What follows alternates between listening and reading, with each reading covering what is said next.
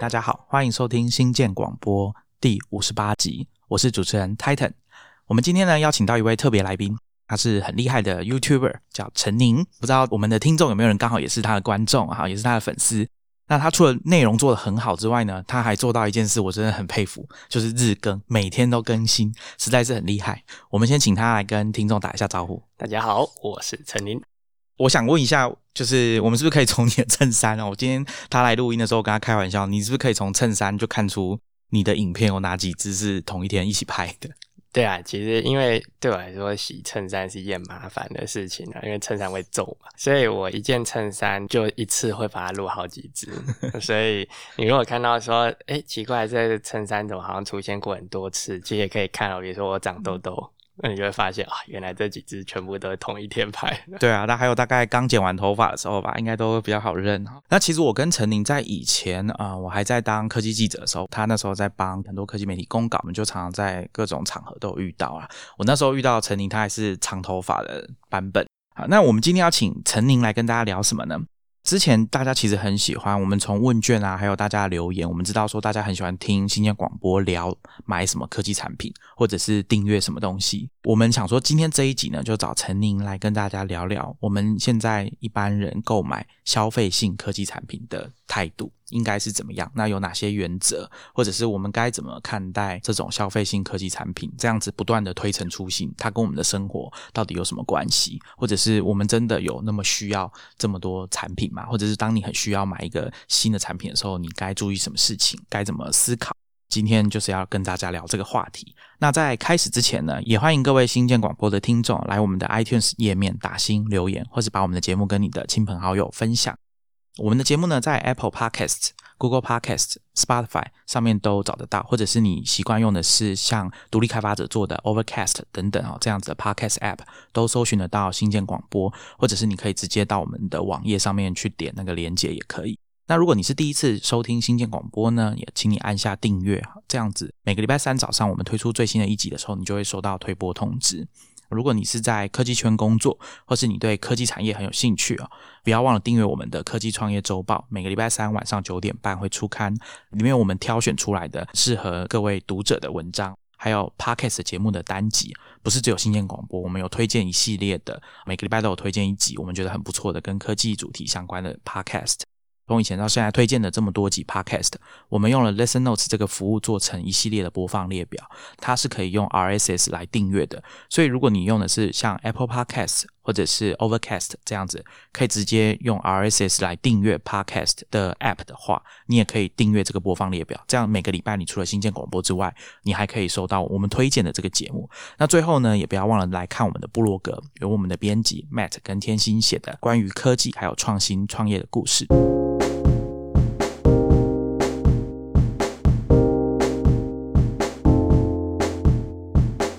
首先呢，因为陈宁，大家应该有看过他影片的人，或者在网络上看过他写东西的人，大概都知道他很欣赏苹果公司跟他们做出来的产品。当然，有时候也是要批评一下的哈。那我想特地来跟他聊一下关于之前一个我很有兴趣的东西，是 iPad OS 的新的游标设计。大家听到我们的节目的时候，应该已经在前两期的科技创业周报里面看过我们推荐的文章。我先跟大家讲一下 iPad OS 的。游标，我讲它是新游标的设计，它特别在哪里啊？一般我们在讲，不管是 PC 或 Mac 好了，讲到游标，大家想到的都是那个箭头，然后可能 PC 是白色的，然后 Mac 上面是黑色的这样子。在 iPad 上面，它的游标呢，它其实是一个很特别，是圆形的。那那个大小是可以透过设定的方式去调整。大家一开始可能第一个疑问就是说啊，为什么游标要设成圆形的？但是我想对很多 iOS 的开发者来说，这是很习惯的，因为他们在 Mac 上面开发的时候，模拟器里面的代表触控的点击的那个游标其实就是圆形的，那只是说形状跟大小有点不同而已。它这个游标的特别的地方在哪里？我们在 Show Notes 会放一个影片的连接。那如果你还没有看过，或是你没有用过的话，大家可以先去看一下。陈景，你有用过它新的那个 iPad OS 的游标吗？新的我没有用过，我是看介绍。但是它之前就是滑鼠刚开始有游标，就是在上一版的时候，那个时候我就有用，那时候就已经是圆形的。对，那时候好像是一个应该是浅蓝色，然后比较大，很明显比较大的圆形。那现在它把它缩的比较小，是一个应该大部分时间是灰色的，它小小圆圆。那我先跟大家说明一下，为什么这个游标，我觉得它很特别。它在平常的时候，我刚刚说它是一个圆形的嘛，大家在使用 iPad，就是你外接滑鼠，或者是用他们最新出的那个巧控键盘的触控板，或者是你外接 Magic Trackpad 的时候呢，应该都可以使用，看到那个游标就会出现。那它特别的地方就在于你移动的时候呢，每移动到比如说你在首页好了，iPadOS 的这个 Home Screen，你移动到某个 icon 的时候呢，它可能会有一点这样被吸过去的这个效果，或者是。我们现在新版的 iOS 装置，它现在大部分没有 Home Button。那我们现在要回到 Home Screen，就是要往上滑去触控这个横杠，然后往上滑。但是你现在游标啊，你只要靠近它，就会有一点像磁性一样被吸过去。这是它的这一次新的游标的其中一个特点。那另外一个特点就是，比如说你现在进到苹果的 Notes，就是备忘录的这个 App，那你在一些按钮上面你的游标靠过去的时候，它也会有刚刚我讲的磁性的被吸过去的效果。但是它被吸过去之外呢，它会把这个按钮把它框起来。在某些情况下，这个被框起来的按钮，它还会有一点像是发光，或者是做一些动画。会随着你的游标的轻微的移动而有一点摇晃的动画效果。那另外一个特点就是，刚刚一样是备忘录。我们在备忘录的时候呢，这个输入的地方它有一个 i，英文叫 i beam，就是那个长得像衬线字体大写 i 的那个图案，那也是游标，就是告诉你说现在输入的地方是在哪里。当你的这个游标移过去靠近这个 i 的时候，如果你把荧幕录影录好之后，再用比较慢的速度把它放出来，你就会发现它从一个圆形。它就变形成一个 i，就是我们现在在 iOS 装置常常看到那个可能是蓝色的游标。为什么要这样设计呢？陈宁，我不知道你那时候刚开始看到这设计的时候，你第一个感觉直觉是什么？其实很多人都说在变形很奇怪了哈，可是在我觉得滑鼠游标变形并不奇怪啊，因为平常使用就会变，有的时候变成手。那如果像我用那个 Photoshop 的话，那游标几乎大部分时候都不是箭头，嗯嗯嗯，所以我并不会觉得说那变形有什么奇怪。你如果说苹果这样子做会不会怎么样？其实我觉得还好，滑鼠本来就是苹果带给我们的，没错。对，他现在要重新定义、重新发明滑鼠，我觉得也没什么不对啊。那有的时候像我们这种果粉哦，看到这种说，比如说像变形啊或吸过去啊这种，就会觉得哇，好棒哦！就是怎么会这么有巧思？然后就忘记它其实很难用。这边我要讲一下哈，就是刚刚陈宁讲游标的部分啊，其实就是苹果在一九八四年的时候推出第一代麦金塔电脑的时候，把它算是引进消费性市场啊，因为它其实存在在实验室已经很长一段时间了。回到 iPadOS 的这个游标，刚刚陈宁讲到那个变形的部分，其实一开始我的想法也是觉得，当然我会觉得啊，这个动画设计的很好啊，很流畅，然后当然外形啊什么的看起来就是苹果的感觉，但我马上就会想到说，这个对我们在使用的时候。会不会？因为首先它就是一个新的设计，那对我们的认知，比如说我们在操作游标的时候，大家可能直觉想到说啊，希望 iPad 会有游标，因为其实早在几年前，苹果刚出了 iPad Pro 之后，大家其实就在讨论说，哎，是不是应该要加个游标，让它变得更接近像我们在操作一般的电脑这样子？可能很多人想到这件事情，就想说啊，那我就把电脑的游标搬上去就好了，反正大家都很习惯嘛，已经用了几十年了。我一开始也是这样想，而且我会觉得说，好像你做了这个游标的变形，在认知上面，我们使用者操作上面，哈，是不是会增加一些额外的负担？因为其实那些我说游标移到按钮附近会被吸进去，好，或者是 icon 会被吸进去这样子的一个特效。它其实游标就不见，那这件事情跟我们长期在使用 PC 的人或者是 Mac 的人可能会有一点不习惯。那当然，这个是比较见仁见智的想法。好，实际使用怎么样，我不确定。那前一段时间，我们找到这篇 TechCrunch 的总编辑啊，采访了苹果的软体工程的资深副总啊，Craig Federici，还有我们之前有推荐过一集 Podcast 叫做 App Stories 这个 Podcast 的主持人 Federico Vidic 啊，他也有访问了。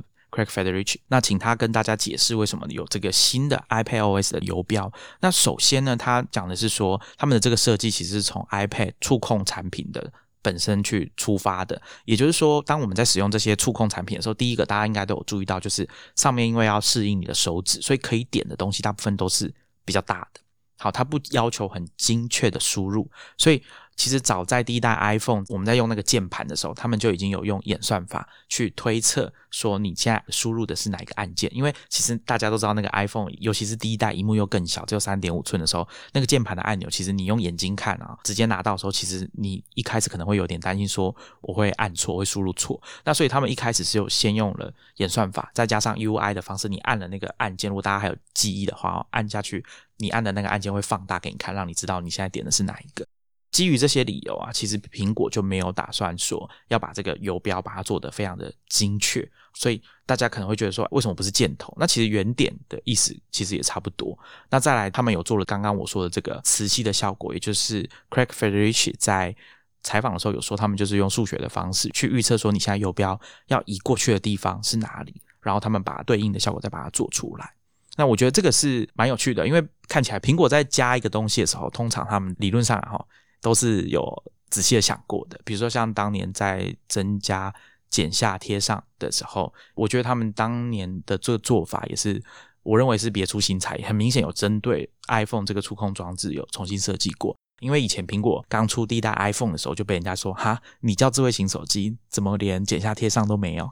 其实苹果啊，刚刚有讲到一个很大的重点，就是苹果在设计这 UI 的时候啊，它不太喜欢做那种一套。然后放到很多地方去都可以用的，比如说像微软，微软它的那个触控界面啊，跟它一般我们平常在用 Windows 的界面，其实根本没有不一样。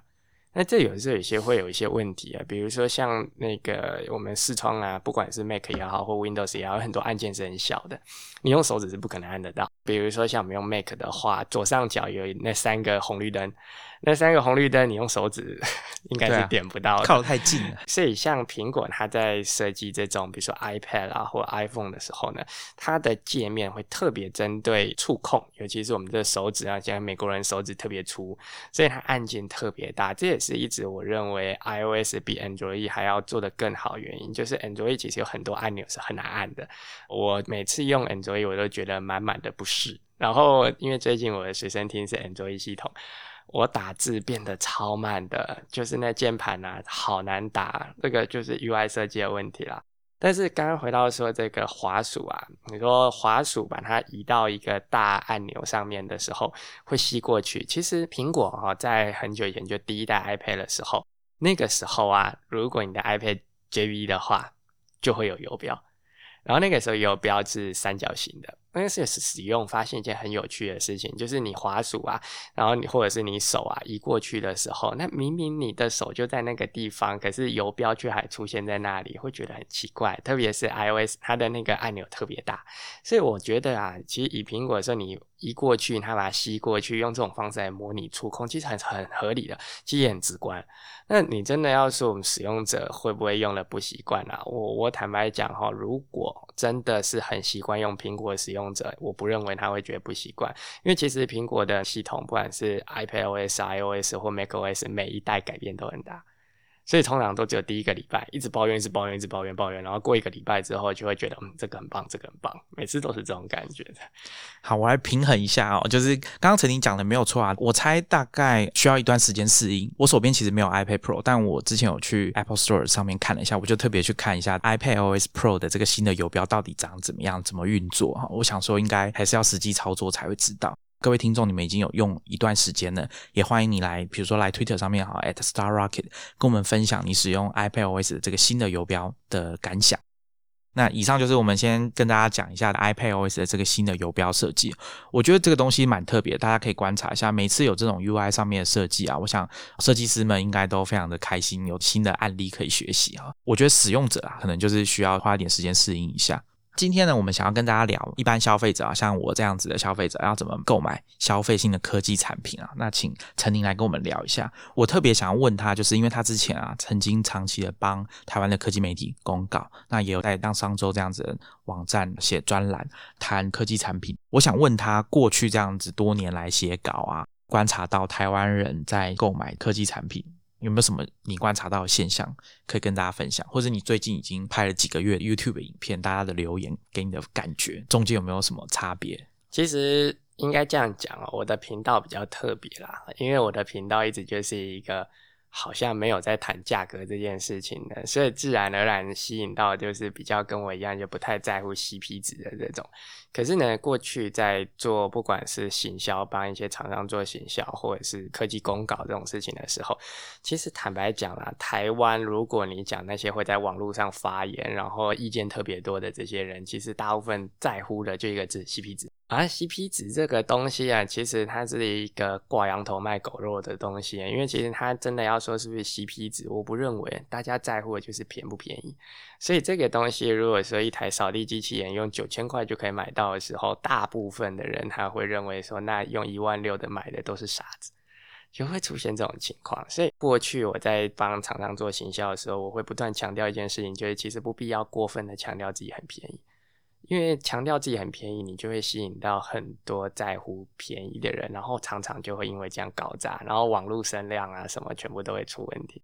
所以在台湾的消费市场，我必须说啦，其实我觉得很难过的一件事情，就是因为太多人在乎这种就便宜就好了，结果最后呢，就很多东西越做品质越来越差，越来越下降，然后台湾一些山西的厂商越做越差。然后甚至到最近，我观察，就很多原本应该台湾是占龙头的东西，结果却被大陆赶过了。反而大陆他们更愿意为品质付钱，这件事情我真的觉得很不解，然后也觉得很可惜。然后看着台湾一些呃原本赫赫有名的山西厂商就这样子消失了，卖给其他国家，我就觉得太可惜了。所以你觉得这个现象可能主要是消费者的习惯，或者是买东西的时候他最关心的那件事情造成的吗？其实这肯定是会有影响的，因为大部分啊，应该这样讲，大部分的厂商他在做产品的时候还会是会试掉的，或者是可能会看一下销售量。那比如说，就以讲以笔电来说好了，台湾曾经是笔电大国嘛。你看，我们有华硕、有宏基，然后 MSI 这么多的品牌，结果你看现在联想渐渐的赶过了，然后也出现一些我们没听过的品牌，但卖的很好的。为什么会这样子啊？我之前认真的去光华商场逛了一下。我发现好像大家真的不是很在乎这种品质的问题哦。那真的偶尔出现一两个他愿意花多一点钱买的时候，因为我以前有个很好的朋友就是这样子，他愿意花多一点钱买一台，比如说七八万的双 A 的笔电的时候，结果买回来发现买了这么贵的笔电，用的好像料也没有特别好，跟那个两三万的摸起来一样。后来他就都买那两三万的，所以第一个。大家会去在乎价格，那再来这厂商他也不是很注重自己的品质，结果你抓不到高阶的那一群人，就只能持续的去满足低消费的那一群人，那东西就越做越糟，越做越糟。所以，我我只能说双方都有责任啊，不能全部都说消费者的问题。但你的观察就会是这个现象已经持续很长一段时间，而且没有什么改善的迹象。越来越早哦，越来越早。其实 HTC 就是很好的例子。HTC 以前手机多棒啊！我第一只智慧型手机是 HTC 的 Diamond，好漂亮啊！跟 iPhone 比，我觉得差不多了。那时候还是 Windows 嘛，对不对？那时候还是 Windows，结果后来就变成那样。这个应该是蛮值得大家去思考的问题啊，因为我觉得这个问题哈，在讲的时候嘴巴好这样讲很轻松，但实际上当你自己遇到要买东西的时候，大家可能又往往又要想一下说啊，天啊，这个价格，大家常常也会看到说网络上有人在讲说啊，PC Home 要卖 AirPods Pro 啊，或者是 Costco 又有一批 AirPods Pro 啊，大家为什么要特别强调是要在这些地方买？我想大家应该还是很在意价格这件事情。那只是说是不是在正常的情况下去关心这件事情，还是你把这个价格当成？唯一的最重要的指标。其实我应该这样讲啦，哈，今天你买 AirPods 会追求便宜是很正常的事情啊，就好像买一台劳斯莱斯，你会想便宜一点啊，这种是人人之常情啊。但有的时候就是你在乎的到底是品质。你说我今天要买一个 AirPods，那你至少你还是要买 AirPods，而不是要去买其他的那些什么米啊之类的。它很便宜，没错，但是我想真的在乎品质的人都心里有数，它是什么样的东西。所以我觉得应该分开来讲。我们今天已经已经决定要买一个 AirPods，你就算在 Costco 买再便宜，它也是要四千多块，也没有便宜到哪里去啊。所以，呃，我并不会说我们去追求特惠、追求便宜这件事情有什么不妥，因为本来就是这样子的。我有一个朋友，他买包只买香奈儿，但是他还是会买便宜一点。那他买十五万跟十四万，其实对他来说是没有差的，可是少那一万块，他心里就是爽。所以你说他到底是怎么样呢？你看他还是用香奈儿啊。可是他还追求便宜，所以我觉得这要分开。之前我一直说 AirPods 在我这里算是一个低预算的选择，就是这样。因为在我看来，它的品质是很好的，可是它的价格够低啊。当然，很多朋友不会这么觉得，因为他们要买七八百块的蓝牙耳机啊。但是用过你就知道那到底是什么样的。那如果那样子你觉得还很好啊，我宁可几个月换一套啊，然后这样子买着买着，然后平常就用着它那个不怎么样的品质，那也是一种追求啊。只是那样子就是会。变成我刚最开始说的那种情况。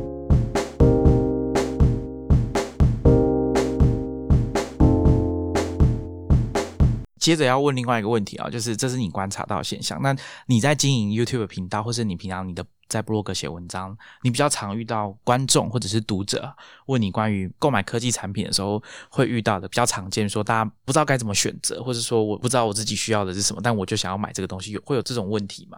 其实还蛮长的。先讲第一个啊，就不知道该怎么选择。这个最常出现在两个事情，第一个是买 Mac 的时候，因为 Mac 可以组合太多了嘛，然后型号也比较多一点。第二个是买音响，那这两个东西都是。比较复杂一点，那以前还有买 NAS 也是啊，那所以通常是第一个是这种，就是怎么买怎么选，那这种通常他就是要买，他只是不知道怎么搭而已啊。那第二个哈，就是我很想买这个东西，这其实我自己也会这样子，就好像我之前有一支影片是讲 Bosch 的那个磨切机，我看了我很想买，可是我真的不知道它干什么用，所以一直到要买的前一天，我终于搞懂。那后来我在我的影片下面的留言，我也看到一个人也是这样。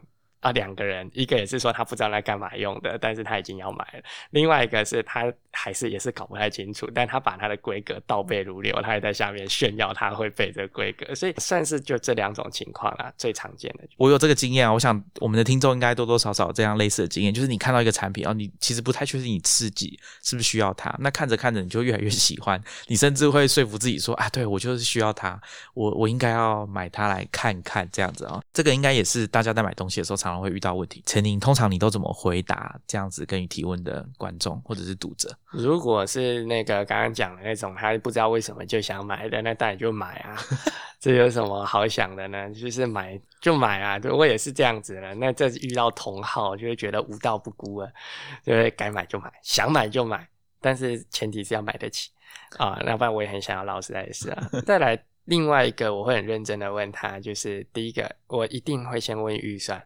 因为口袋多深就买怎么样的嘛，人人都想要买个 B N W 八百系列的喇叭，可是买不了，那所以怎么办？我们先搞清楚你的预算，搞清楚预算之后再来你的用途，啊，两个都搞清楚，那剩下就没什么好讲的，就是直接推荐你该买哪一个就好了，就这么简单。所以陈宁刚刚讲哈，我不知道说他来讲这样子，到底大家会不会？听完之后又更觉得新鲜广播每次都在叫大家花钱哈，他刚刚对第二个需求的答案就是你就直接买，不用想。我们在讲在山西本来就是教大家怎么花钱啊。接下来啊，我要问陈宁本人，我之前在看他的影片啊，还有看他写文章，我就一直很想问他，你现在买三 C 产品回去吧，像买科技产品啊，比如说你今天带的这个 Sony 的随身听，你现在买科技产品回去，你还会看说明书吗？我从小买三 C 产品都不看说明书。我就从来就没有在看说明书的，所以这不是现在，从以前就是这样。所以很多人抱怨苹果没有说明书啊，我才知道原来苹果没有说明书。我想说它里面不是有一个小盒子吗？那不那不是说明书，不好意思，后来才知道里面是贴纸。对啊，贴纸，然后还有大概三页吧，就是 A B C 怎么打开，然后怎么操作，剩下的请上网看。我后来才知道有这个东西，我原本就是打开东西拿出来，盒子就盖起来收起来。我以前小时候对说明书的印象就是，大家可能年纪跟我差不多，人小时候买什么像卡西欧的电子表。可能会有一张很大的纸，然后折成小小的一本的说明书。我印象中啦，因为以前的电子表都是要教你按哪一个按钮会有什么功能，或者是有时候要同时两个一起按，然后组合键的功能这样子，所以就必须要有说明书。而且以前也没有网络可以看嘛，就是就只能看说明书。那陈宁，你说你不看说明书，那你最一开始啊不看说明书，你怎么怎么摸手这些产品？就乱按了，乱按。对啊。因为我阅读哦，不太喜欢看说明书这种按部就班的东西啊，真的真的很不行的时候才会去翻一下啊，所以偶尔还是真的摸不出来会看啊。但其实就像刚刚讲的卡西欧表啊，啊卡西欧表它的设计都差不多啊，啊所以搞懂一只表之后就 OK 了。而且其实我有很多东西都是人家送我的，所以人家送我的时候，像长辈送我表啊。随身听啊，没有说明书的嘛，所以只好自己玩。渐渐的也会养成这样的习惯。太出我意料了，我本来以为陈宁会跟他讲说，大家回去一定要看说明书，不要把东西弄坏才在抱怨。其实，尤其是现在，我更不看说明书了，因为对很多科技产品来说，我就是写说明书的那个人。哦，OK，所以我何必自己还要再看一次说明书？其实很多品牌啊，他们会遇到一个问题，就是他们公司里面都是工程师，然后他们自己的 PM 或行销都会习惯说，就是工程师都不懂得怎么讲人话，所以他们写说明书看不懂。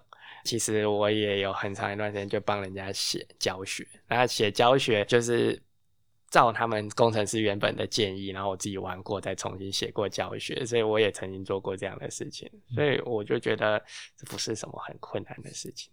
大家可能都没有想过哦，就是当你拿到科技产品哦，总是有一个人要帮大家写说明书，是有这样子的工作的，而且不是只有我们讲这种科技的硬体的产品，iPhone 啦，或者是笔记型电脑或者耳机要说明书。软体也是需要说明书的。科技圈蛮有名的一个记者啊，叫 David Pogue，他就是早期的帮软体写说明书的人。那后来呢，帮 Mac 写教学的书籍嘛。那后来变成纽约时报的科技专栏作家。他是全世界当时啊，应该是唯三还是唯四拿到第一支 iPhone 可以先拿到，然后写评测的人。所以写说明书这件事情其实是蛮重要的啊。虽然说现在好像大家看说明书的比例是越来越少了。大家也可以回想一下，你在买科技产品的时候，你会不会去看它的说明书，或者是你会直接上网去找影片的教学，还是你会看原厂的，不管是网站上面的 support 资源中心的教学，或者是你就像陈宁一样不看，直接拿来用，然后有问题再说，反正这些科技产品都有防呆机制。那再怎么按也不会爆炸了，这就不用担心了。哎，可是我要强调一下哦，像我们现在在录 podcast，我们要用麦克风嘛。有一种状况是因为电容式的麦克风，它要用到所谓的幻象电源。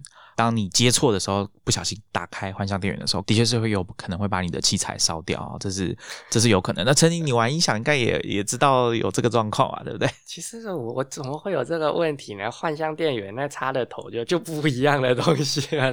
应该这样讲啦，这个东西我通常不会说这是要看说明书啦，因为这个是一个专业的知识。就比如说像音响啊，什么东西要接什么，这个其实那就是一个知识在里面啊。你说说明书会不会写？我坦白说啦，我玩过的音响哈，很多里面是没有写这个，都没写，就当基本知识。它就是就是你买这个东西，你应该要知道了，或者是比如说音响，它插头有很多种嘛。在很多音响的那个说明书啊，像喇叭说明书啊，它上面就只是画一根线，它根本没有说跟你说是哪个头，呃，哪个头该插哪里，它根本没写。有时候反而越看越越一头雾水了。所以这个说明书哦，我会建议啦，如果你要买一个东西，尤其是这种比较特别的这种音响啊，我刚刚讲录音设备，上网先把功课都做好了，有基本的先备知识之后再去买，比较不会出问题。所以你的意思其实也差不多，就是在要买之前先去看人家怎么讲，或者说上网先看他的说明书，是这个意思吗？我不会特别说那些说明书啊，因为它就是一个教学嘛。那说明书通常会就是一怎么做，二怎么做，三怎么做，但你不知道他为什么要这么做。但是这个我觉得讲一个很简单，就是你如果知道这个东西的根本，它的最基础是什么？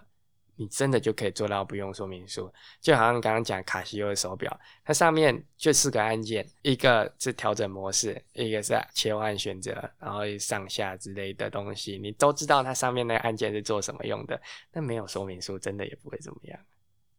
所以你其实也不会建议大家要特别先去看说明书了。但是买之前，如果你说买的比较特别的东西，比如说高价的音响、高价的耳机，还有录音设备、精密的器材的时候。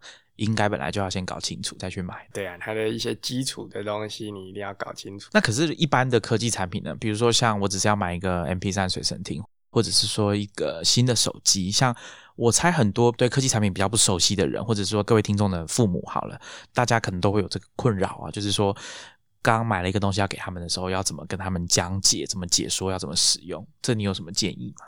其实通常哦，我遇过的都不是怎么讲解、怎么使用，而是他们不愿意用。那为什么不想学习呀？而且父母哦，很多会有一个情况，就是过去是父母教小孩，现在反过来小孩要教父母的时候，很多父母是跨不过心里的那个坎。就觉得我的小孩嘛，那凭什么教我呢？我吃过的盐，能比你吃过的饭多呢？所以很多时候要克服的都是这件事情，而不是说要怎么教他，因为对他来讲都是新的，就是一个全新的东西，他都要学。所以最开始要先克服的障碍，我后来发现了哈，就是他要先看得顺眼。所以呢，像这个手机，像我们家，我们家是一律用 iPhone 啊。那为什么很简单？因为我的 iPhone 淘汰就给我妈妈了。但是呢，还有一个很重要，就是他看 iPhone，他觉得比较漂亮，然后他的那个字啊、按键啊都比较大。所以呢，像这种他看的比较顺眼的时候，他用的就会愿意去学习它哦。那如果说他一开始看的东西就不顺眼了，我们以前也有发生过这样的事情，就是电视，以前家里就是二十九寸嘛，那换到液晶电视的时候，忽然变四十二寸，然后后来我们家又买了五十寸，那家里妈妈就一直说电视太大了，然后看了压迫感很重啊，每天都念这件事情，过了差不多一个月吧。有一天我就跟他讲说，不然我另外一台三十二寸跟你换，然后他就说不要，我为什么要降级？但是呢，他还是时不时就提这件事情，所以我觉得两个哈，应该说三件事情啦。第一个，妈妈不学那很正常，因为她不想听你讲。很多人都说妈妈都只相信别人，不相信自己小孩，这就我一开始说的那个原因，就是妈妈觉得凭什么小孩要教我呢？然后第二个事情就是你买的东西，妈妈一定要看得开心哦，除非那个是他非必要用不可。不然一定先让他选会比较好，譬如说冰箱哦，那个妈妈开的次数可能比你还多，那你当然要让他选啊。那第三个事情呢，就是妈妈念你的时候，不要在意，妈妈念你，但是因为她是你妈妈，她如果不念你哦，那才奇怪了。哦，妈妈最喜欢念小孩了，可是她其实没有恶意啊，就好像呢妈妈一直讲，比如说两件事情，妈妈常念，第一个一直开冷气，你干嘛一直开冷气？哦，很浪费电哦，但其实不见得是这样，她觉得你可能待在家里待太久，她希望你出去走走，哦，或者是电视太大，她心疼你花太多钱。但是有的时候，这种关心的话在妈妈或爸爸讲出来就变了样，然后小孩就会跟父母吵架。但其实没有必要啦，除非很极端的状况，不然其实父母通常是不会跟自己小孩过不去的。我想陈宁好像把我们的对话的聊天提升到另外一个层次哦，变成亲子跟家庭的。但我想他讲的应该蛮蛮对的哦。我觉得有一件事情我要 echo 一下陈宁啊，就是当以前都是爸妈在教小孩啊，现在换我们要教爸妈，那难免会遇到一些问题啊。像刚刚陈宁有讲说啊，父母的心态转换不过来，或者是有一点像是摆出那种啊我不想学这种心态啊，那大家要忍耐一点啊。所以就是我们这种当子女的，就这个时候就忍耐一下，就是想说，哎，好不容易这现在换你有这个机会教父母的时候，就好好的发挥一下，想象一下。大家看我们的这个科技创业周报啊，一直在讲使用者体验啊、UI 啊。你其实大家可以试试看啊，当你遇到这种这么极端的客户的时候，你要怎么处理？其实我录过很多这样的影片啊，就是包括客人啊，或者是夫妻。其实买三 C，我觉得最大的障碍，父母这是算小的，都是夫妻之间产生的障碍，这最常见。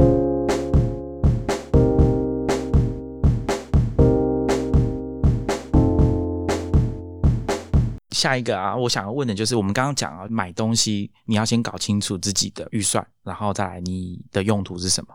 可是现在有一个问题是，我们在买硬体的科技产品哈，它比较不像软体哦。我们大部分看到软体可能都可以下载来，先试用个两个礼拜、三十天。大部分的硬体产品，尤其是你去现场看的那一种哈。通常我自己的感受，比如说像买音响好了，或者是耳机，或者是像这种麦克风，尤其是麦克风设备，其实你你现场说真的要试用，好像并不是一个可以很顺畅让你使用。首先，它不见得你要买的东西都可以直接打开来给你用，这是一个问题。所以，像买这种硬体的产品的时候，你觉得如果当消费者他不太确定说我不知道我自己适不适合这个东西，那该怎么办？你刚刚讲到这个音响跟耳机哦，倒是很有趣。因为其实音响跟耳机，如果你去店面的话，那其实都是可以试听的。嗯哦，而且如果说你好好的跟老板沟通，然后又有比如说约好时间，人家不会太忙的话，你甚至可以带自己常听的音乐去听。呃，所以其实现场去把它找出来是很重要。但这又回到刚刚我有讲嘛，就你买这种东西一定要做功课。为什么呢？因为刚刚讲的像音响或耳机，你很容易在店家哈，你觉得你。是在做主，可是实际上你已经被老板影响，被洗到他希望你买的那个东西上。那我不见得是件坏事啦，可是有的时候可能就会偏离你原本想要的。所以呢，刚刚讲到说这东西我不知道适不适合我，这最简单的方法就你买一个东西之前一定要大量的做功课。这买东西就两种情况，我预算有限，我不可能一台买过一台的这种玩法的话，那你一定要做功课，不要总是想说网络上有人讲就一定是叶配，没有这回事啊。像我的频道没有叶配，这是就是这样子。那你说看我的哦，陈林都说苹果很棒，那你可以看我的说苹果棒在哪里啊？你再去看其他的 YouTuber 或布洛克，看他一下说苹果说的缺点在哪里啊？你看了很多很多之后，你自然而然可以综合出一个结论来，到底适不适合我自己？这些结论你有了之后，那去个比如说苹果的店啊，实际玩玩看，实际摸摸看，用这种方式去搞清楚自己到底适不适合。那当然有些事情可能会有例外啦，比如说冷气哦，冷气没有办法试吹。然后装了之后也不能退货哦，所以冷气呀、洗衣机呀、电冰箱这种东西特别容易遇到雷的情况下呢，一定一定要大量做功课。这里也给大家建议一个哈，冷气、冰箱、洗衣机这种家电啊，它的价差很大，买贵的通常不会出问题，买便宜的一定会出问题，绝对哦。其实你想一下哦，那么大一个铁箱子里面装了那么多零件啊，居然只要卖你一万块。这合理吗？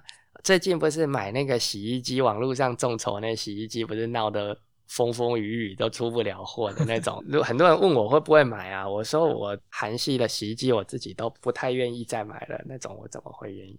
所以其实有的时候很多很多人都说我是属于那种贵就是好的，其实不是啦，不是贵就是好，而是好通常都很贵哦。这件事情一定要搞清楚，就是好的通常都很贵。但是呢，在买之前还是可以做点功课啊，比如说洗衣机，我们要买这米类还是买这惠而浦？那价格差了一倍嘛，那这种你一定要做功课。做了之后，你就会发现米类都很小，不适合台湾人用，被子都塞不进去，买那洗衣机干嘛？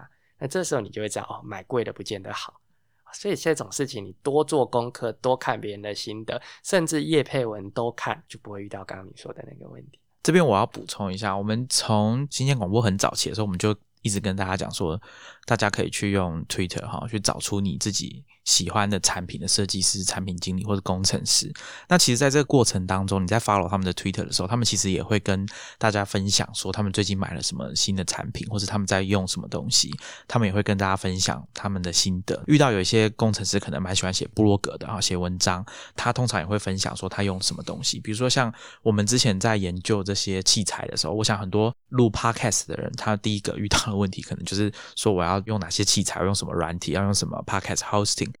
这时候你会上网去查，你会发现有一些知名的有在录 podcast 的人，比如说像我们之前节目讲过的 Tim Ferriss 啊，他录了几百集的 podcast，然后他就很大方的跟大家分享说他用的是哪些器材，他就写在他的网站上面。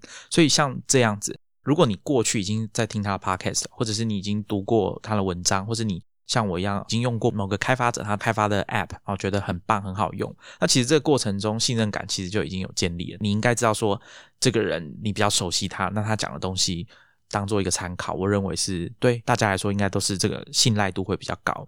当然有一些状况就是今天我要去研究一个完全以前不知道没有碰过的东西，那网络上资讯超级多，会有可能会出现一个状况就是哎我不知道该相信谁的这个时候，那该怎么办？其实该相信谁的事情哦，我自己其实也会遇到这情况。比如说像我买那个 Sony 随身听的时候，我看了非常多非常多的介绍，也看了很多别人的评测啊什么的，然后也看了 Sony 自己的各种规格，然后还包括国外的。那这个时候你就会遇到一个问题啊，就是很多时候你会发现同一个产品怎么会公说公有理，婆说婆有理的这种现象。那这个时候呢，我们就会说去试用看看。因为有些东西啊，以音响这种东西就是最常见的，它很主观。我觉得好听的，不见得人家觉得好听。这什么时候还要去辩论说谁比较好听呢？其实我在讲，这种东西不需要辩论的，你去听看看就知道了。像这个随身听来讲好了，我坦白说了，现在这很多随身听我都觉得不好听。可是我在讲出去呢，这广大的耳机玩家觉得我在侮辱他。可是我有我的背景啊。我的听耳机的年代就还玩不起音响的年代，我玩的是 MD，玩的是 CD，在我听来，现在这声音就不好听嘛。那这个时候，如果你看我的影片，你要不要相信我呢？所以我会建议大家啊，看一个人的影片，不要只是或文章，不要只是看他的文字，你应该看一下他过去，他过去讲的是什么东西。你会发现很多评论的东西的人，他是自相矛盾的。他说这个东西好，然后说他的优势，说他很爱，终于找到最好的声音啊的时候呢，你会发现他说的最好的声音的这个形容，跟过去他说过的最好的声音形容是矛盾的。啊，那这种情况，你可以想象或者是揣测，他是不是因为有什么外力因素才会这么说？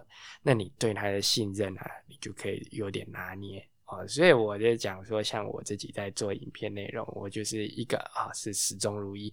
我都说我做内容，我做信仰的。为什么？因为就是你看我的东西，你相信我的品味嘛。那我会告诉你很明确，这东西我就不喜欢。呃，可是它真的很棒。啊，像我前阵子讲那个十大喇叭品牌的时候，就是说那东西真的很棒，可是我不爱。哦，那就像这样子的感觉。那你要不要相信我呢？那你可以看一下我过去的说法，你有没有发现我是不是过去跟现在自相矛盾？那如果发现了这件事情，可以问问啊，是不是有什么原因呢？就我说不出来啊，那可能就是我收了钱啊。那这就不用再相信了嘛。所以我这为什么我要做这个开箱林业配？就是我发现你只要收了钱，不管怎么样，人家都不相信你，干脆不要收钱好了。那至于其他的，我会建议啦，如果真的要看的话哦，看看那些大部落客还是有用的，因为大部落客哈，通常他会有他的人生信仰，或者应该讲比较有操守一点。很多人喜欢看素人，但其实从行销圈来说，素人是最可怕，因为素人第一个很便宜。第二个没有操守，第三个他匿名，所以很多人看了说哇，这个东西在网络上评价很好诶，哦，好多人说它好哦。通常这个时候就有问题，因为即便是苹果都不会这样，那苹果都不会，大家都说它好，为什么会有一个东西只有优品而没有劣品？这种概念要有。我想陈林刚刚讲到一个重点啊，就是当你不知道这个布洛克或者是评论者啊讲这个产品好不好，最好的一个方法就是去看他以前讲的。东西好，那现在网络的好处就是这样，你很容易可以找到他以前发言的记录啊，不管是 PPT 的推文，或者是他以前写过的文章，甚至是他把文章删掉，但是被 Google 保留下来了，这个都有可能可以找得到。所以这是一个方法，就是你可以去翻他以前的文章，看看他前言后语之间有没有一致性啊，这是大家在看评测可以去参考的一个指标。那接下来有一个问题，这算是应用题嘛？今天如果有一个听众啊，我们新建广播的听众，他想要买一个东西，他可能不太熟悉哦，像刚刚有提到的扫地机器人，或者是最近大家可能比较常见，最近一两年啊听到的智慧喇叭，或者是我觉得这个东西我很有兴趣啊，我自己家里也有，但是跟朋友讲，他们都说太贵啊，就是 Mesh WiFi 网状网络啊，因为我相信台湾大部分人住的公寓啊，都是砖造的房子啊。有可能家里都有很多这种收讯上的死角。如果你家只有一个无线分享器的话，陈宁，你买这些大家自己不熟悉，因为可能很久才需要买一次的这种产品，你有什么建议吗？就还是刚刚讲的嘛，你要先预算，你预算多少呢？第二个事情就是你愿不愿意在那花钱。像刚刚你说的这个 Mesh WiFi 啊，这个在我的频道里面，但是最入门的。预算低的人才会用 Mesh WiFi 了，不然就是 直接 Unify 整套就买了，直接拉线了。啊，很多人问我说：“可是我家就没有拉线啊，怎么办？”我说：“那你就把它拉一拉。你真的对这个东西有爱，你觉得有需求，你也愿意花钱的时候，什么没拉线啊，要花钱都不是问题。所以我一向都是问第一个事情，就是你的预算。我说我今天很想要这个东西，结果预算根本不够，那就不用讨论嘛，因为你买不了，那就不要买。”等明年再买，或者是等下个月有钱了再买。那另外一个就是我有钱，但我又想买，那我搞不太清楚。那我一向就是说，那你就买嘛。对你来说，那钱就小钱了。买了不喜欢，上网把它卖掉啊。听众可以回去想一下，刚刚陈宁讲的东西啊，其实它有它原则上道理的地方啊。但是今天有一个状况，有可能是消费者他不太知道说，到底这个东西多少钱是比较合理的。因为有时候一个产品，就像刚刚你有讲到，这个价差其实是很大的嘛。我觉得我今天讲的啊，是一种消费的价值观。因为你会说我这个东西到底多少才是合理的？其实我必须说，没有任何一样东西它有合理的价格，就只有你愿意花多少钱。所以我常遇到跟我讲说，我不知道预算，我说不可能，你一定有一个预算。今天这个东西你最多最多你花到多少钱以上你就受不了，然后这个时候大部分的人会有，比如说像刚刚讲那个 Mesh WiFi 的问题啊，很多人问我的时候，我会说那你的预算，他会说我这东西要花多少钱，我不知道。我说这东西价差很大的，所以你一定要有给我一个预算。比如说你觉得花超过多少钱你就不想花，那他就会说哦，那就有比如说两万之类的。那这个是花超过多少钱就不想花，这是很重要的，因为当你知道说我花多少钱就不想花之后，你才能够框出你一个预算。然后你才能够在你的预算内去找到最适合你，而且也最好的那个东西。所以预算绝对是要有。你就算说我今天对这东西完全不了解，你也应该要几一个预算。比如说买车，很多人说我尽量要买一台 CP 值高的车。那我说，那你觉得到底多少钱你愿意啊？我不知道，我对车没有概念。很多婆婆妈妈都这样讲，我对车的价格没有概念。我说你一定有。你这台车如果花超过五十万，你愿不愿意？不愿意。那不就得了吗？你的预算就是不能超过五十万了。哦，我觉得这个建议就比较实际哦，大家可以直接拿来套用。就是你听到这个价钱要花多少钱的时候，你会有这个感觉，说你花不下去了哈，最多就到这样子了。那可能那个数字就是你可以接受的这个产品的合理的预算其中一个参考的数字。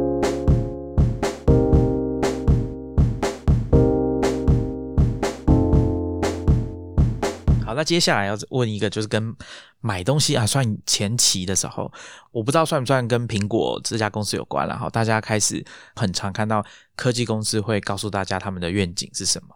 我想比较熟悉的一些话，像 Google 哈，他们就是要帮大家整理全世界的资讯啊，这是之前的其中一个版本的愿景。那像 Facebook 的早期的一个愿景，就是他们想要连接全世界的人嘛，哈，他们都会这样讲。我想问一下陈宁，说你看这么多科技产品啊，那这些科技公司通常都会告诉大家说，他们对产品或者说这个系列这个用途的东西，他们有一个愿景。身为消费者，我们到底该怎么看待科技公司帮大家擘画出来的愿景？有些是在胡扯嘛？那有些是讲真的吗？比如说像大家看 Elon Musk 好了，他就说我要殖民火星。我们先不要说他是不是对一般消费者讲啊，但是 SpaceX 的创办人这样讲出来。那我们身为一般人，这样子去看待这样子科技公司，告诉大家他们想要做的事情，想要完成的理想，到底该相信他们吗？还是我们要怎么判断？因为这个东西可能跟你要买的东西蛮有关的嘛。你刚刚有讲到信仰，或者说你相不相信这家公司？我觉得你看一个愿景的时候啊，把它记在心里是好的，可是你一定要验证它。我们举个很有名的例子，就是这个坚若磐石。我都讲我的 brother。在这家公司工作，听过之后就知道，这真的是愿景。愿景是还没有想要做，但是还没实现的东西，所以对他们来说，那真的是愿景。可是都没有实现。那所以这个时候，我们就怎么去判断？你刚刚问说怎么去看呢？很简单，他讲的愿景实现了多少？所以呢，这有一个对我来说一个很大影响，就是我不买新创公司的东西，因为新创公司的东西我没有办法验证。所以很多新创公司的东西哦，像之前有一些人希望我评测啊，最后都不敢再拿来，就是因为他说第一个评测时间长，那这么长的时间一定会发现问题，所以这个时候呢，大家就只能用这种方式去思考一下吧。我觉得这种东西你没有经过长时间是没有办法验证的，不可能有一家新公司出来，你就因为某种信仰而相信它，除非是像 Air Mask 开的公司，你可能会相信它。可是很多相信 Elon Musk 的投资人都惨 赔。刚刚讲的那 Space X 啊，我就想到啊，最惨的人就是那个 Facebook 的老板，他相信 Space X 的愿景，炸了一颗卫星，损失了十几亿。所以你看呢，这相信愿景跟新创公司，有的时候不小心就发生这种事情。那当然不是说老公司一定好。但至少呢，他比较不会出这样的纰漏，或者是出纰漏的时候，他会愿意去解决。比如说像车厂就是这样的，汽车很多出了问题，他不是会召回吗？很多的新公司他出问题，他才不理你了，公司就收起来就好了。所以为什么我会做这样子的选购方式？哈，其实都是有它的原因的，就还是比较相信那种他真的做得到的公司。那这样子的话，对你来说，新创公司不就很吃亏吗？这本来就吃亏啊，不然人家一家公司开了一百年，然后你开一家一年的公司就想打败他，那不需要付出努力吗？像 IBM 开了这么久，他也走过很多谷底、很多瓶颈啊。这后来后起之秀那么多，然后打的 IBM，你看他现在也弃守笔电市场，那这就是他不进步的代价嘛。可是，在你想要挑战它的时候，本来也是要付出代价。那怎么付出呢？就是用你的品质，然后还有你开出的愿景做不做得到。很多公司它开了很多愿景，可是没有一样做得到；也有很多公司开了愿景，它产品推出来样样都做到。那消费者自然会知道该怎么选。每年那 Computex 的时候，你看那个一条走廊全部都是做同样的东西，那谁还能够三年后还在这里展？那我们就知道那一家公司是最厉害的，它的东西可以买。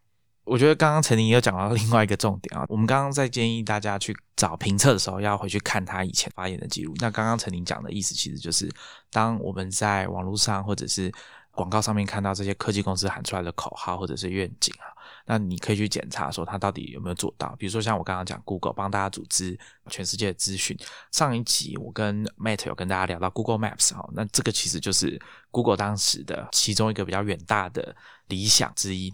大家可以感受到，过去这十几年，他们在地图上面整合各种资讯上面，不管在 UI UX 还有资讯量本身哈，应该都有蛮长足的进步。大家应该可以感受到，当然还是有一些问题啊，比如说让我很困扰的，导航的时候都会说为靠左啊，为靠右啊。但这个问题我们之前在讲 GPS 的时候也有讲过啊，这很多时候并不是因为定位不准啊，而是定位的资讯跟原本的地图的图资没有办法对的那么精准。所以他没有办法很确定的知道说你现在到底是在靠近高架桥啊，要上高架桥，还是在高架桥旁边那个窄窄的那条马路上面。随着大家越来越了解科技产品，或者说制造设计科技产品的门槛哈，稍微下降了一些。那加上群众募资平台兴起，蛮多人想要透过这个管道，创业者想要透过这个管道去开发自己的独特的商品。那其中一大宗就是科技产品啊。那所以我们现在看到越来越多这种科技产品啊，常常看到会有各式各样的像智慧喇叭啦，哦，那智慧式的这个穿戴手环啦，甚至连智慧水杯都有啊，像这种产品。不管是硬体或者是软体啊，之前新建广播有跟大家聊到科技产品的拥有权啊、维修权啊，像我们之前在讲串流，还有刚刚陈宁有提到的 Tesla，还有我们一直在讲苹果的产品啊，这些产品有一个共通点，就是要么你就是用租的方式去使用它，像我们讲串流。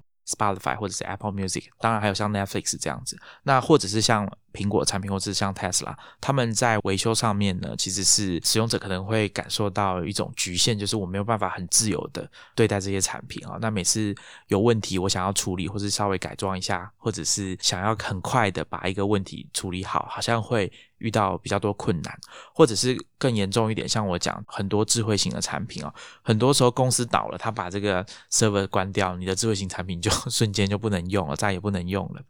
陈妮，你怎么看待这些状况？其实这样讲啦，Spotify 啊这种啊哈，那倒了就算了，因为反正钱也是每个月缴的嘛，了不起就是他一号倒，然后这个月的钱白缴。但是呢，我觉得最近大家比较会常讲一个，就是如果 Google 倒了怎么办？Google 了倒了，那电池不就不能换了嘛？所以像这种问题会比较大一点。所以买的时候呢，一定要注意这个东西，就是你一定要思考这东西，如果它真的有一天倒了，你会不会很难过？前几天我看一个报道啊，就以前日本有出一个盒子嘛，那里面有一个类似三 D 投影的人在里面，然后呢，就有一个日本人啊，他就很爱这东西，然后他就跟里面的那个小正妹结婚了。结果有一天这公司就倒了，然后他他早上起来发现那个盒子不能连线，然后他老婆就从此消失了。那这个就是错误决策嘛？如果你今天知道这东西是必须靠云端预算的，你总会跟他结婚呢？你跟一个初音的抱枕结婚可能会比较安全一点。所以买任何东西或者是做任何事情的时候，你一定要去想，这东西如果它消失了，会不会对你造成影响？或者是像刚你还要讲另外一个啦，就是说自己不能改。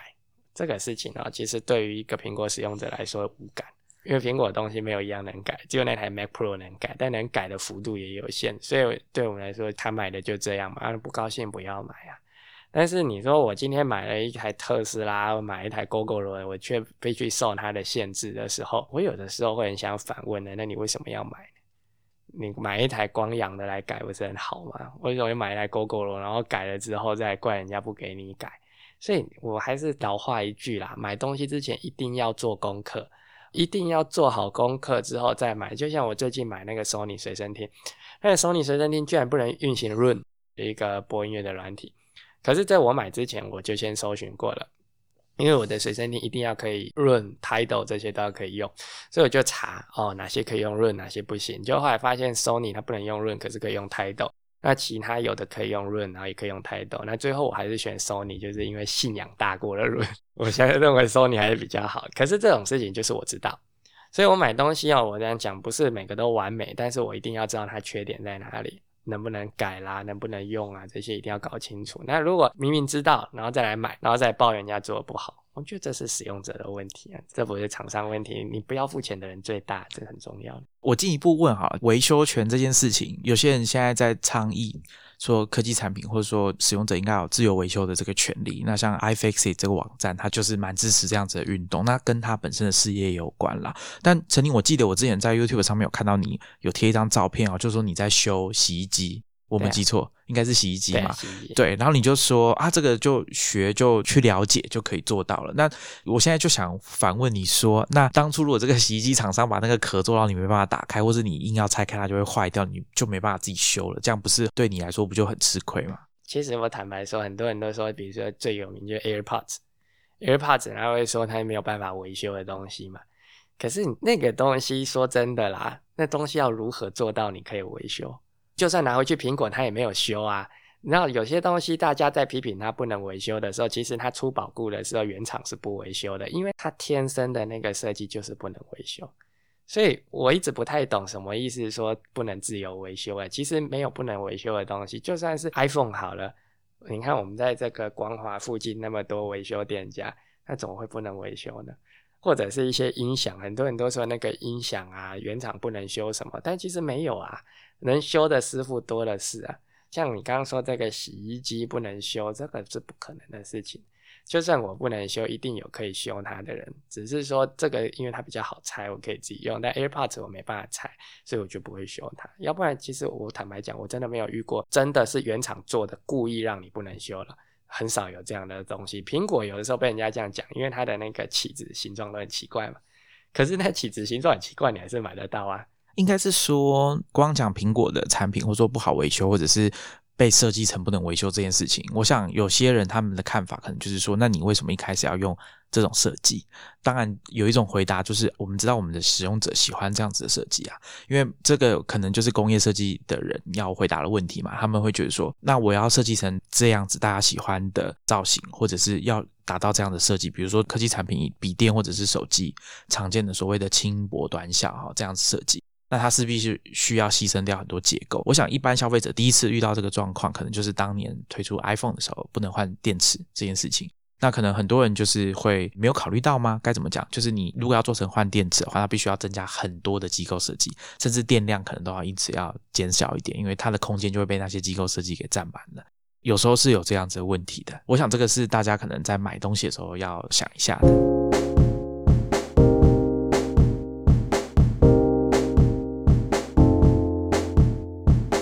最后要来问一个问题啊，其实我之前在跟陈宁准备这些题目的时候啊，有一件事情我就问他，我本来想象的是这样子，我就请陈宁来上节目，然后呢跟他讲说，哎，那陈宁你跟我们的听众分享一下你最近买的新的科技产品是什么，让大家满足一下好奇心，然后了解一下陈宁这样子经验比较丰富的科技产品的布洛克或者是 YouTuber 啊，他在关心的东西是什么。我很意外啊！那时候陈宁就说没有啊，我都没有买什么新的东西。我最近买的就是 iPhone 啊，一支新的 iPhone，iPhone 十一嘛，对不对？十一 Pro 哦，十一 Pro Max。然后我就想说，啊，那怎么办？那这样子，这这一题就问不下去了哈。但我后来想啊，我可能可以请他来跟大家分享一下，他自己看过那么多东西，但其实腾超他自己并不是一个经常购买新的科技产品的人哈。那这个原因是什么？请他跟大家分享一下。其实刚刚也讲到一个，就是说我怎么好像。觉得买了不适合的东西是消费者自己的问题啊，因为我自己就是这个样子，我自己也踩过很多雷。然后呢，很多东西就是我最开始讲的，我很想要，可是不知道它可以干嘛，我很想要就买了，也没试就买了，结果发现是个雷啊。所以后来呢，我就是会很小心，那很小心每个东西出来的时候，我会去看它到底有什么用处，我自己是不是真的需要。比如说最常有人问我就是为什么我没有 Apple Watch。我后来发现呢，这 Apple Watch 对我来说意义不大。很多人说 Apple Watch 可以用来看讯息，可是我看讯息我就拿手机出来就好了。还说可以测心跳，可是在有 Apple Watch 之前，我也不在乎我心跳多快啊。为什么我买了就要在乎它呢？那还有人说 Apple Watch 可以听音乐，可是我根本不用。所以对我来说，像这东西我就知道，那我是不会买的。渐渐的哈，这样替换、替换、替换之后，我就发现越来越多东西是我不需要的。譬如说，像我以前出门一定会带相机，可是呢，现在 iPhone 拍照越来越好了。啊，如果说我只是把它放在影片里啊，那其实看不太出来了哦，没有那么明显，也可以拍得很好看。那你看我就少了一台相机了嘛。那再来随身听，现在都用蓝牙耳机，那么我就又少了一台随身听。我是还买了一台 Sony，可那是因为我手上有太多的有线耳机需要做测试，所以我就买了。但如果以真的基本上来说，我是不需要的。那影片，我现在拍的影片，大家看我 YouTube 的影片，全部都是 iPhone 拍的。所以我怎么会需要那么多的三 C 产品呢？其他像麦克风啊什么的，那个都是我能简化就简化了。所以真的要说我现在买什么三 C 产品，就那台随身听啊，那个是因为工作需要就买了一台。但是你说其他的，我觉得大家可以思考一下，其实你身上一天带那么多三 C 产品，其实大部分都用不到，或者是一天就拿出来按个几下，然后就收起来，那何必要买它呢？是我的看法。我我这个部分我是蛮赞成陈宁跟大家讲的。其实大家可能有听过我跟 Matt 啊之前在讲这个数位极简主义的时候，也有讲过，想要当数位极简主义者哈，你首先要做的一件事情就是先审视你身边或者说你可能考虑的这些科技到底能不能强烈的支撑你。的信念哈，就是你的生活方式，你到底是想过什么样的生活？这个科技产品到底能不能真的很强烈有效的支撑你这样的想法？当然，这些产品都会有它的用途，有它的好处，有它的优点啊，可以对你的生活提供一些帮助。但是如果没办法做到所谓的很强烈的，那比如说像 Facebook 好了，大家会说，哎，我花 Facebook 很花时间，但有人会说，可是我可以从 Facebook 上面得到很多资讯，很多新闻，我的朋友会推荐，那这些新闻可能都是有用的。但是呢，在支持社会极简主义的人，他就会再问你说：“那请问你要知道最新的资讯、最有用的资讯，Facebook 真的是最好、最有效的方法吗？还是说它其实带给你的这些所谓诶知道新讯息只是蝇头小利？那它的缺点是反而占用掉你很多时间，花了很多注意力，让你养成很坏的这种随时查看手机的习惯，或者是当你不知道做什么时候，你就在上面这种吸反射的在那边滑 Facebook。”那权衡之下呢，数位极简主义者可能就会跟你说，不行，你应该要果断的放弃 Facebook，另外去找方法接受你认为有用的资讯，这就是其中一个方法。那刚刚陈宁有讲到 Apple Watch 啊，说说他考量之后，他觉得自己不需要。那我呢，我就是还不太确定哦。刚好我前一段时间有开发者的朋友在问说，哎，他有一个第一代二零一五年的 Apple Watch 哦，他没有要用了啊，因为他想要换新的，那就问有没有人要拿去捡去用，他也没有要卖啊。那因为也不能拿去官方给他我换电池什么的，应该都不行了。那我想说，好吧，那我来试试看，因为我其实也跟陈宁一样，我不太确定哦，我需不需要 Apple Watch 这个产品。那我就趁这个机会，我就跟他说，哎，不然你就给我好了，我我来戴戴看哦。到现在几个月。我也没有觉得我有强烈的需要，说我我需要换成最新款的 Apple Watch 啊，所以我想今天陈宁来跟大家分享的，并不是什么真的是惊天动地，你从来没有听过的这些原则。我想这些原则哦，你应该已经从以前到现在各方都有听过，大家讲一点，这里讲一点，那里讲一点，只是说你有没有真的认清这件事情？因为我觉得有时候在这个现代世界里面，大家都喜欢把消费这件事情哦。不管是用行销的方式、广告的方式，把它弄得有一点像冲动这种感觉，就是希望在这个瞬间哈，让你按下这个购买键。但我想有时候我们就是必须要抵抗这种诱惑或是这种冲动啊，然后回归到刚刚啊，曾经有跟大家提过的，多少钱你愿意花，然后你有没有搞清楚说你买这个东西到底要做什么？像他刚刚有说他最近买的科技产品，其实是就是为了要工作要测试。耳机的时候使用的 Sony 的音乐播放器啊，所以我想他刚刚也有讲到信仰啊，我猜他应该也很喜欢 Sony 的很多产品啊，只是他并没有说哦，因为我很喜欢啊，然后我就说啊，因为我工作要用啊，我就买很多东西这样子，也不是啊，所以大家听众也不要再说新鲜广播一直在劝败，我们也没有啊，我们只是跟大家讲说这些产品不错啊，如果你有符合你的需求的话，应该可以去试试看啊。好，那后来呢？我发现我没办法请陈宁跟大家分享他最近买什么科技产品啊，所以我 又想了一个题目来问他啊，就是我们之前有跟大家分享过，我跟 Maxine 啊分享我们每个月订阅了多少东西。那后来也有请关键评论网的共同创办人跟内容长马里欧来跟大家分享他订阅了哪些数位的科技产品。陈宁可不可以请你跟我们分享一下你自己平常订阅的东西有哪些？我订阅啊音乐，就是那个 Tidal，Tidal 呢是很重要的，因为它的音质真的还是好很多。因为有很多 CD 哦，其实不是舍不得买，是买不到。像有一些古典的那种，真的买不到。然后后来发现 Tidal 都有，所以如果说热爱古典的人一定要订。缺点就是动漫歌曲比较少啦，所以动漫歌曲就只能用买的，从 Mola 买。再来就 Adobe，这个就因为大家每天看影片啊，然后图片啊都要用它。哦，那还有一个是什么东西？爱奇艺，我订阅爱奇艺，因为要看海贼王。哦，OK。然后家里那个爸爸妈妈会看连续剧，所以爱奇艺也有订。还有一个很重要啦，就是如果你用苹果的，一定要订的，就是那个 iCloud，因为 iCloud 不用的话，苹果就半残。它本来就已经大家觉得它很残了，那你如果不用的话，就更惨了。它会很多功能都少掉，真的啊，然后备份什么都很很困难的啊。所以我现在固定有订阅就这个，那还有有时候会订杂志，嗯嗯啊，因为一起一起买觉得很贵。然后一次订全部，因为我是订数位的，嗯，所以呢一次直接订，比如说整年呐，然后反而比较便宜，我就会订。像我之前有订那个 GQ 啊，嗯，呃，订 Vogue，然后还有订男人帮。后来男人帮就本来有点内容，不知道为什么越来越卖肉了，可能是因为卖掉的关系，所以内容也还是很棒啊，只是我就比较少看了。那大概是这样子，我订阅的东西就这些。